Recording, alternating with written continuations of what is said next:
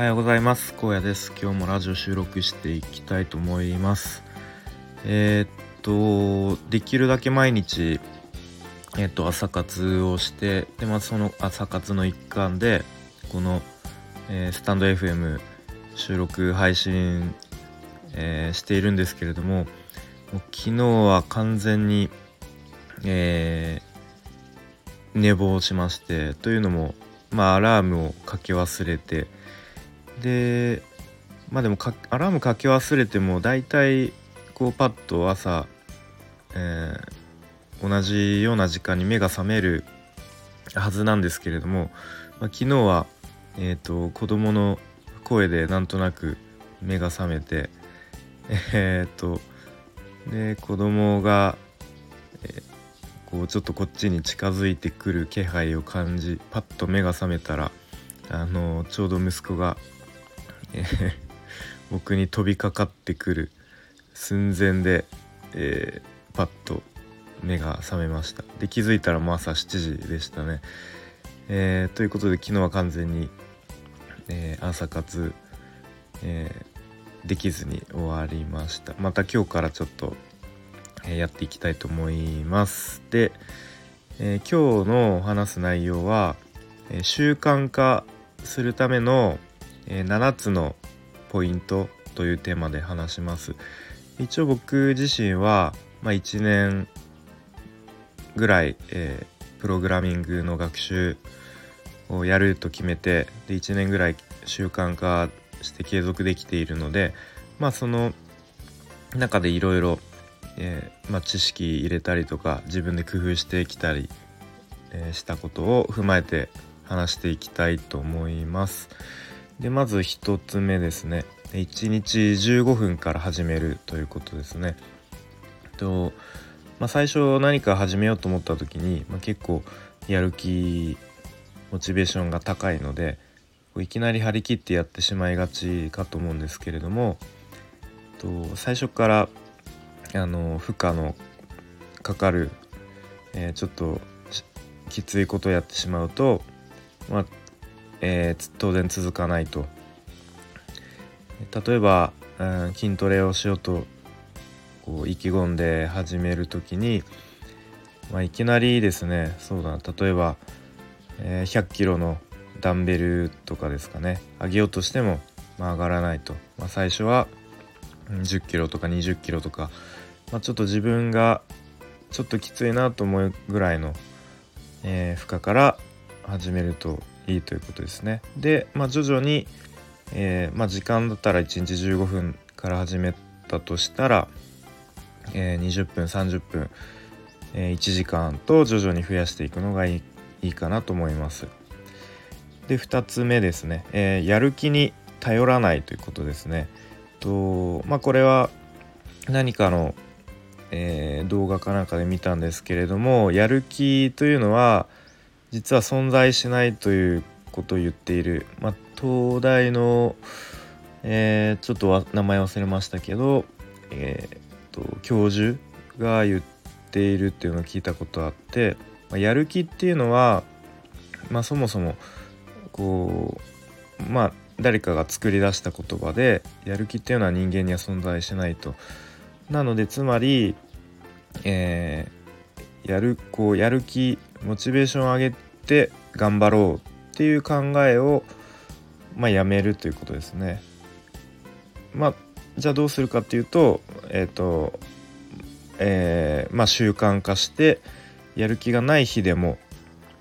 できるように、えー、仕組み作りをするということが大事かと思います。で、みっつめですね、えー、毎日やるということですね。まあ、当たり前のような感じですけれども、例えば、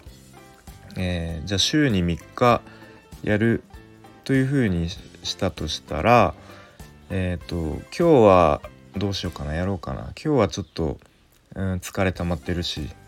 えー、やめておこうかなみたいな感じですると、なかなか続かないと思うんですよね。どうしても、えーうん、人間っていうのは意志が弱い、えー、生き物だと思うので、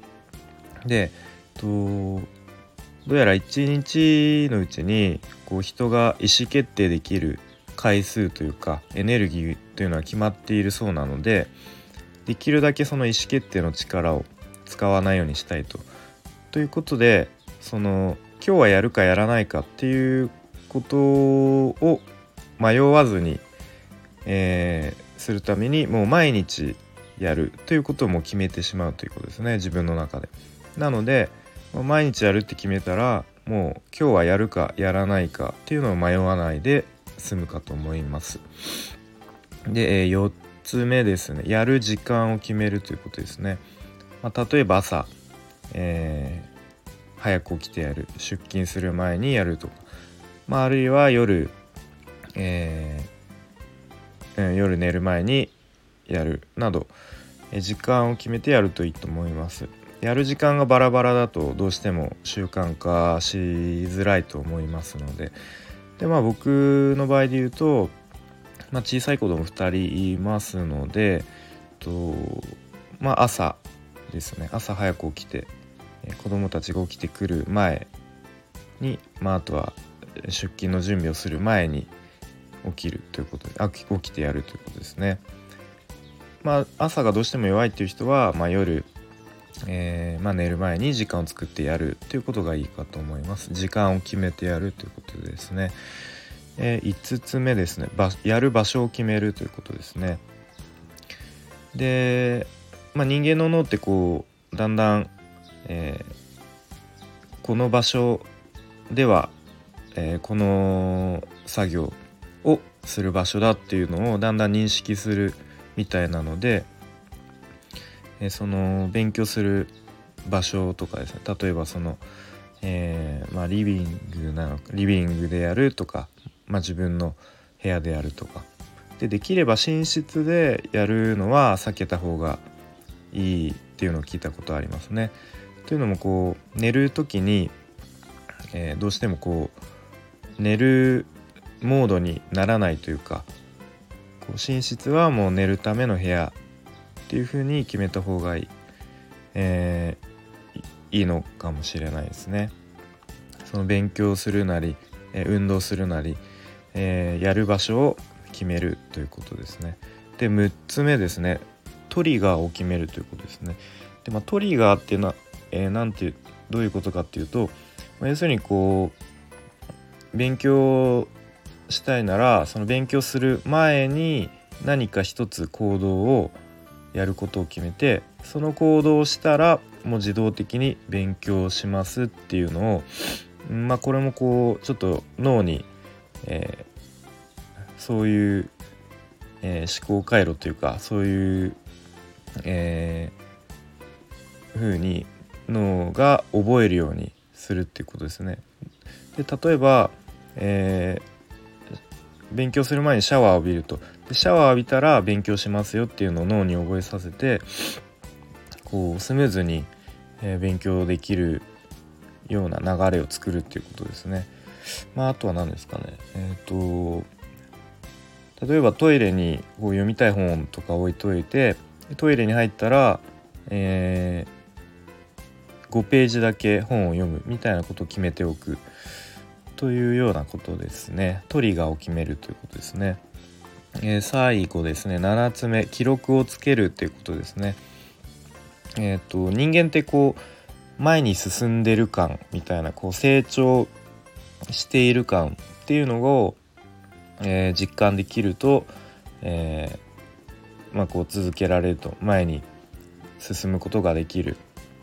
えー、ということを聞いたことがあるので、えー、例えば学習時間だったり、えー、今日やったこととか、まあ、明日やることみたいな風にこう記録を、えー、毎日つけていくと。で、まあ、その記録をつけることが結構も、えー、何ですか、め、めんどくさくなってしまうと、まあ、ちょっと本末転倒というかなだと思うので、まあ、できるだけその記録つけるのには時間をあの先すぎないということが大事かと思いますね。で、僕がやっているのは、まあ、そんなに細かく記録はしてなくて、もうシンプルにその日の学習時間を毎日え記録しています。で、えっと、アプリで、えー、Toggle というアプリを使っていますね。トッグル というトグルですね。これで、えーまあ、その日の学習時間、えっとまあ、タイマーがあるのでタイマースタートストップするだけですね。でそれどんどんアプリの方で勝手に、えー、何月何日は何時間勉強しましたっていうことを記録してくれますね。で結構半年後とかに振り返ると、まあ、その積み重ねで、えー、学習時間の合計何百時間とかなっているので、結構それを見るだけであこんなに今までやってきたんだなっていうのが分かって、でそれが分かると、まあ、個人的な感覚ですけど何百時間もやってきて今やめてしまうのはなんかもったいないなとか思う、そういう、えー、思考になり、なる気がしますね。で、まあ、あとシンプルにこう自信がつくというか、まあ、これだけやってきたんだから、うんうんまあ、自分はこれだけやってきたっていう実感が湧きますね。でこんな話があって、例えばお店とかのポイントカード、スタンプカードみたいの、えー、あると思うんですけれども、例えば、えー、じゅっこスタンプを貯めたら、まあ、何か、えー、ごひゃくえん引きとかの券があります。で一方で、えー、じゅうにこスタンプを貯めたらごひゃくえん引きです。でそのじゅうにこのうちにこはすでに最初からスタンプが押してありますみたいな、こうに種類のパターンがあると、えー、その後者の最初からにこスタンプが押してある方が、えっとまあ、そのスタンプを貯める人が多かったみたいな、こう実験を聞いたことがあって、でこれどういうことかっていうと、こう最初からこうちょっと前に進んでる感があるとその後も、えー続けやすいみたいなことがあるのかなと思いますね。でなので、えーまあ、この記録をつけるっていうことでこう成長してる感、自分が前に進んでる感を実感できるということがあると思います。で、えーまあ、ななつ話してきましたね。えちょっと最後まとめると、えー、まずひとつめいちにちじゅうごふんからやる、ふたつめやる気に頼らない、みっつめ毎日やる、よっつめ時間を決めてやる、いつつめ場所を決めてやる、むっつめトリガーを決めてやる、ななつめ記録をつける、えー、ということで、まあ、習慣化するために、えーまあ、自分が工夫してきたことを、えー、話してきました、えー、もし参考になってもらえたら嬉しいです。で、今日も今日はこの辺で終わりたいと思います。聞いてくれてありがとうございました。さよなら。